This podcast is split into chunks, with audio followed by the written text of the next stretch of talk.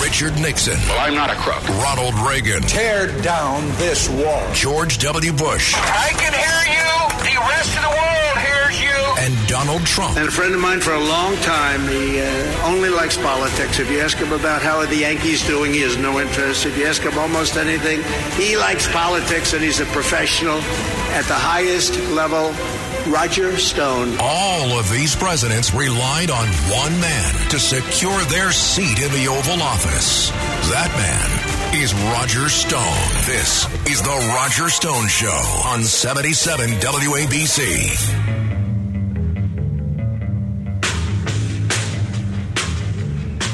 Now, here's Roger Stone. Welcome back. I'm Roger Stone, and this is The Roger Stone on 77 WABC Radio. Today it is my great honor and privilege to welcome a true friend. Robert Davi is an international multi-dimensional star of the first magnitude. He is not only an award-winning prolific actor with over 150 films to his credit, but he is also a screenwriter, director, producer, and what some may not be aware of, an extraordinary jazz vocalist. Robert Davi, thank you so much for joining us today on The Roger Stone Show. Thank you for having me, my dear friend. So you have made the move from California to the free state of Florida. Let's start there. How are you enjoying life in the Sunshine State, and how is your family? Well, we're wonderful. Thank you. First off, as you know, I came from New York originally, born there, went to California in 1977 because Sinatra brought me there to do a film, finished one that we started in New York called Contract on Cherry Street. Stayed in Los Angeles for 46 years. It was beautiful, terrific. And slowly, it became I won't use a profanity, but it was some kind of a bad hole that it became. And it was unsafe for my family. And those that wanted came with me to Florida. And I love it here. We live in Tampa Bay, and it's amazing. Yeah, it really is, I think, the last best vestige of freedom. That is not an understatement, although it would be unrealistic for us to think that the problems that are engulfing the rest of the country will not ultimately manifest itself here. It's interesting that as this flood of literally millions of illegals fled the country over our southern border. They are shipped out across the country, including to Florida. It is, I think, sadly, at this juncture, perhaps the number one problem in the country. But before we get into what's going on, go ahead. Yeah, but because the immigration issue, I wrote about it, Roger, in Breitbart in 2010. I met Mitch McConnell in Hollywood one day when he was meeting a bunch of us Hollywood people, and I had a one-on-one with him, and I said to him, what about immigration? And he looked at me. His look was like there was nothing behind his eyes. I said, this was in 2010. I said, we need to fix it. Stop all immigration, fix this, close the border, and provide a path of citizenship for people that are here now, which I had a great plan for that path. I wasn't to anyone with any criminal past get out, but anyone that was a hardworking individual that wanted to pledge allegiance to the United States, to learn English. Every year they were here illegally, do some kind of community service, one day a week, 4 hours a day, 4 hours on a Saturday or Monday, whatever day they choose, that put them on the line to become citizens. And I thought this was in 2010. But they didn't even want to broach immigration as they continue to, both sides are corrupt. So I ended that one. But the crisis we have today is frightening. It's frightening. It really is. I mean, there's 118 gateways that are welded open just on the Arizona-U.S. border or the Arizona-Mexico border. I had Carrie Lake was here in South Florida, had dinner with her the other night. And the flood of illegals is just overwhelming, not just in those in the Border Patrol, but those in local law enforcement. And this is not a mistake. This is not a wrong-headed or misguided policy. This is the purposeful policy of the current administration. It is to flood the country with illegals. The short-term cost is obvious: crime, drugs, the social welfare costs of feeding these people, transporting these people, protecting these people. That falls on you and I and the hardworking taxpayers of the country. It is, without any question now, moved in my mind to be the number one problem in the country. And it boggles my mind that we are shipping billions of dollars to Ukraine to fight to protect their border from, in this case, a Russian invasion, when we don't seem to be willing to spend the money to seal our own borders. It's Kafkaesque. It's almost surreal. It's so unbelievable. It's seditious. It's treasonous. And all these politicians on both sides need to be pulled out of office. I wish there was some way, but you can't wake up the American people. There are too many people that are not, it's in the, like, Film and Network, you had Peter Finch warning people, get off your chairs. I'm as mad as hell that I won't take it any longer. Well, people, some are doing it. Some are, but not enough.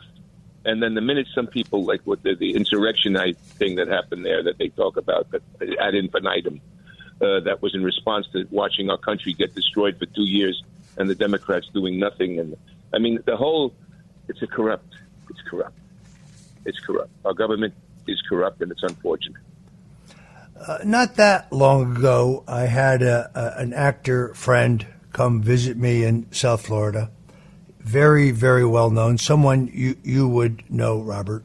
A very good guy. Thinks like you and I do. And he said, do you want to have dinner? And I said, great. Where do you want to go? And he said, well, could we go someplace where we won't be seen? I said, pardon me?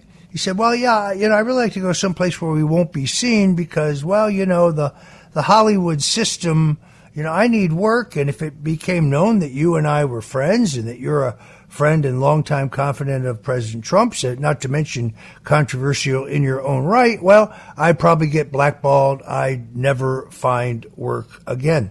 I follow your writing for Breitbart and your media appearances, incredible film you made recently about, of all things, Hunter Biden, back in the news today. You are fearless, and you don't seem to care about the potential negative impact on your career. Now, maybe it's just because you are so incredibly talented, but my hat's off to you because you really have an enormous amount of courage. Thank you, Roger. Well, of course, it affects. There are people there, my manager will say, hey, they were offering you this, and then we think it's going to come in, and it goes up the tank, and then somebody somewhere says, oh, no. And that's true. I've had that told to me personally, face-to-face. And also, in 2016, I was offered tons of stuff if I would have denounced Trump at a certain point. They say, name your ticket from a head person who had an emissary tell me, if you come out now, blah, blah, blah, and I wouldn't do it. I can't. And the thing about Hollywood is that they want diversity in every aspect of your life except thought. And, it's shocking to me that they are so immersed. They're marinated in an extreme left-wing elite idealism that is out of touch with the common man. I grew up with a father who worked 3 jobs, died at 56 years old. Mom died young, different world. And I understand progress. I'm all for progress. I'm all for wonderful things happening in our world and in the environment and energy and progress. I'm all for that. But I'm not ready for sedition. I'm not ready for, they want to say that the Italian-American came over in the turn of the century, by droves. Well, my grandparents from Sicily and Naples came over, as I'm sure yours may have from certain areas. But they had to have a place to stay. They had to have a sponsor. They had to have a potential job, and they had to have health certificate, and they had to have a few dollars. And people want to equate it. Like, oh, well, in the 19th, I think AOC came out and said, well, they came across from 1850, it was 76, 86, and to whatever it was, to 19-something, or it came in massively, much more. And no one challenges them. And you know what gets me sick, Roger, more than anything? The Senate and the Congress, these guys, I'm watching anyone watching the hearings, these inquiries. You know, you get a left-wing guy up, and he's like yelling and saying this, and you get the Republican up there, except for Nancy Mace, who kind of like, but where's the passion? And the same thing happened in the debates. The debates had no, you know, they had no humor. They had no charm, the debates. It had a lot of intensity, but not the humor and charm that you need to seduce or to get a point across at this. Anyway, I digress. I'm sorry. Forgive me. No, it's actually very, very good. I agree with you. Look, I'm the ultimate political junkie. I had to turn that debate off. People shouting over each other, all of it with these pre-scripted, pre-memorized lines, everybody trying to insult everybody else. No, I'm sorry. There wasn't a Ronald Reagan in that crowd. There wasn't a Donald Trump in that crowd. There was not a statesman or stateswoman in that crowd. You had a bunch of venal politicians, career politicians, with the exception of Vivek, and I think his 15 minutes may be over, but all trying to top each other with no spontaneity, nothing entertaining or interesting about it. The only thing worse in politics than being wrong is being boring or being unpredictable. So that, yeah, they say, I want to close the border, but we've got to stand with the people of Ukraine. Well, how about closing our border first before we ship billions more unaccounted to a war in Ukraine, where everything we're being told, in my opinion, based on military experience, experts I talked to, including General Michael Flynn, almost all of the war propaganda we're being told in the United States is wrong. It's just propped up to get those with the levers of power and the checkbook to write bigger and bigger checks. The country is spinning out of control. Look, I'm an optimist. I want to think that this current head of steam by Donald Trump, which is unlike anything I've seen in 13 political campaigns for president in 45 plus years in American politics, I've never seen anything like this resurgence. And the fact that it just seems to be true that the harder you hit him, the harder you try to frame him for some non-existent crime, the stronger he gets. And his personal mood, because I spent time with him not long ago, a lesser man would be under the bed. This guy is cheerful. He's optimistic. He's determined. Yeah. He's resolute. Yeah. He's funny. He's in a terrific mood. Yet he knows he's in the fight of his life. His life.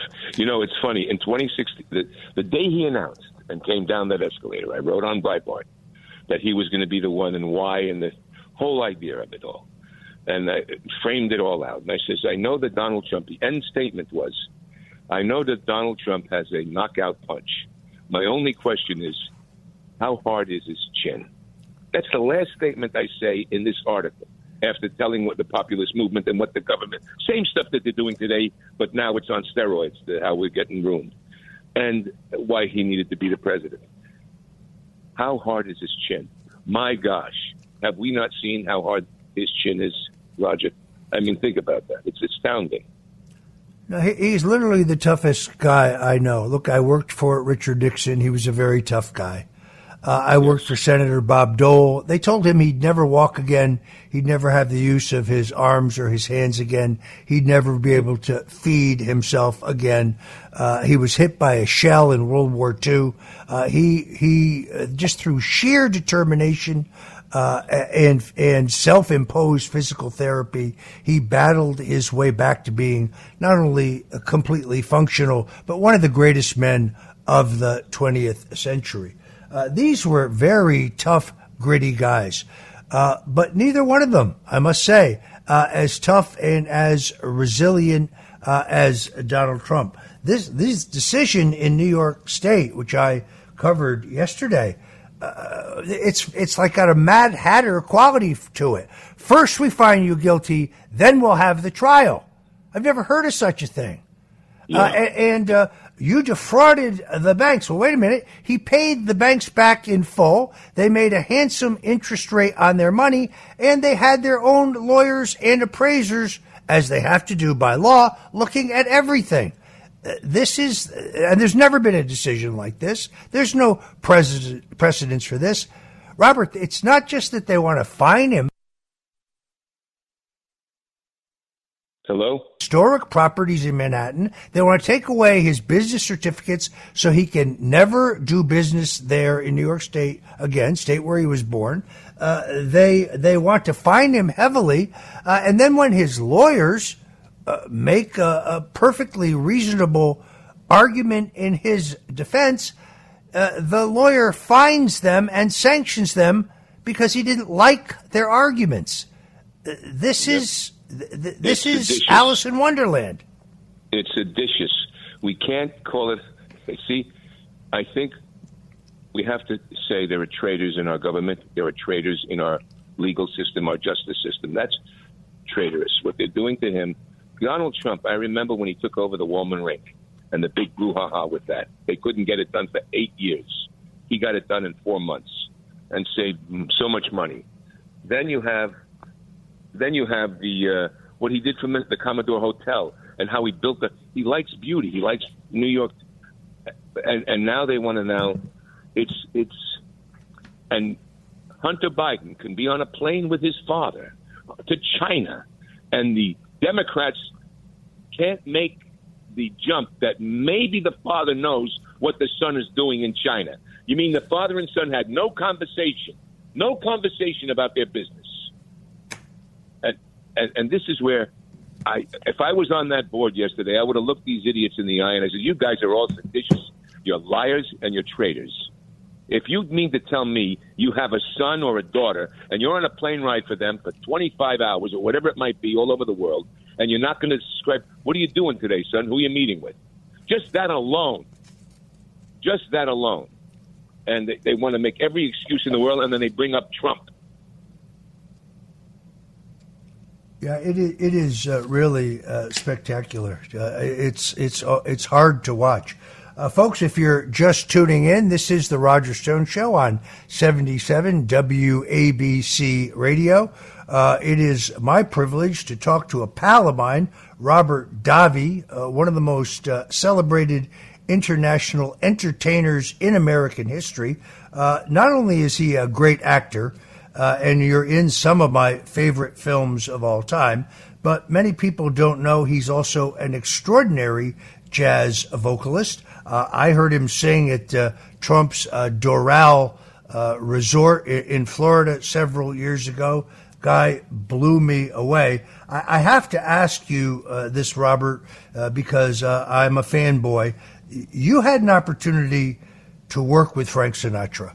The chairman of the board, Old Blue Eyes.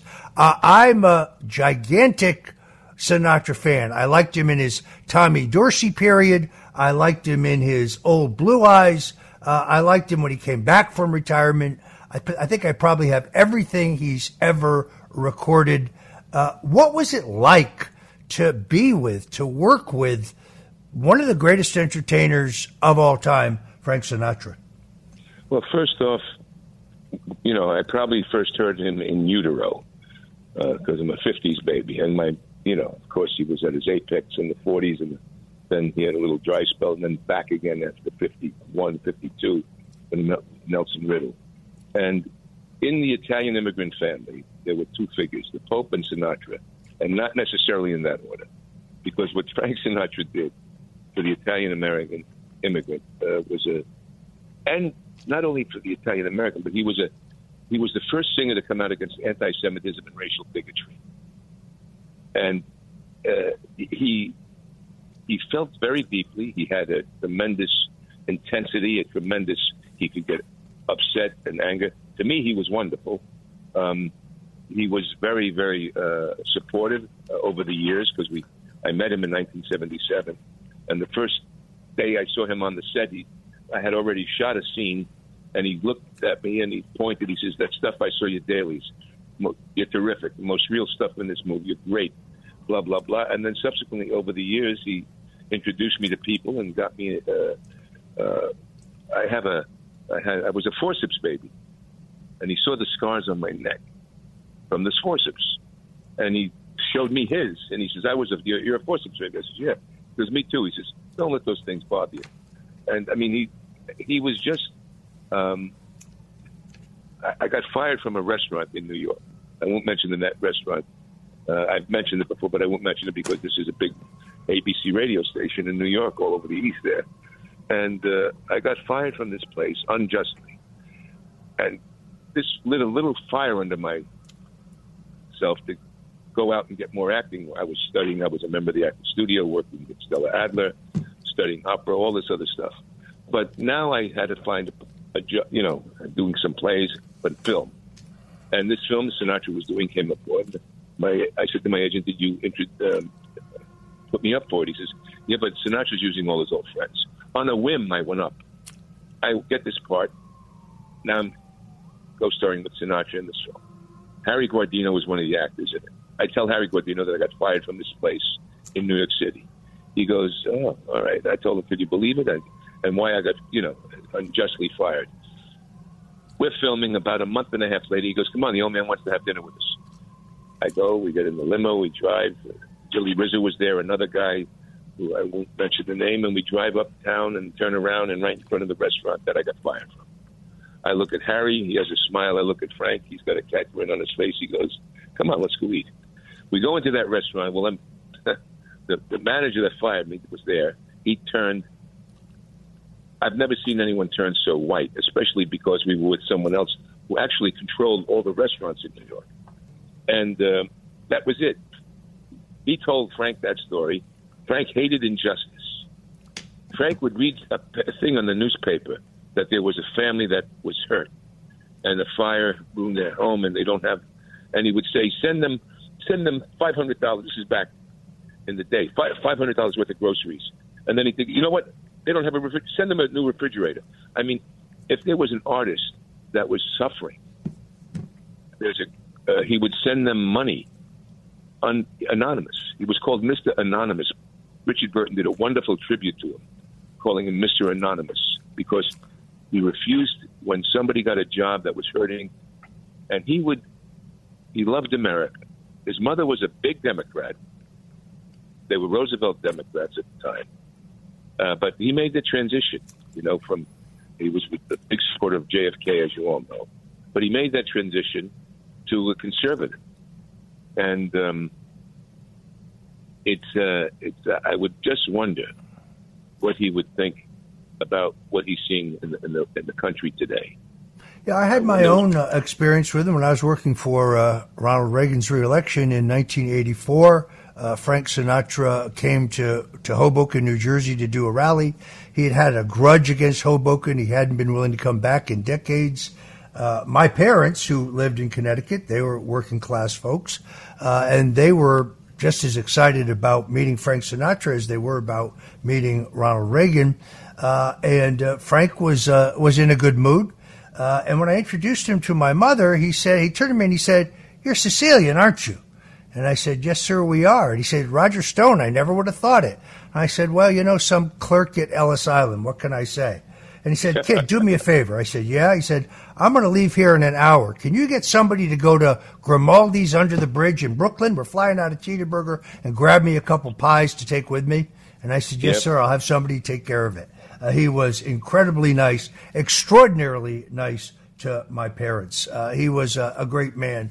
I'm probably still to this day his biggest fan. All right, Robert Davi, unfortunately we have to wrap it up there. I want to thank you very, very much for making the time for us on this beautiful Sunday to join the Roger Stone Show. And now that I know you're just up the road in Tampa, we got to break bread soon. God bless you, my friend. And we don't have to hide. God bless you. And listen, let's keep that Columbus statue up.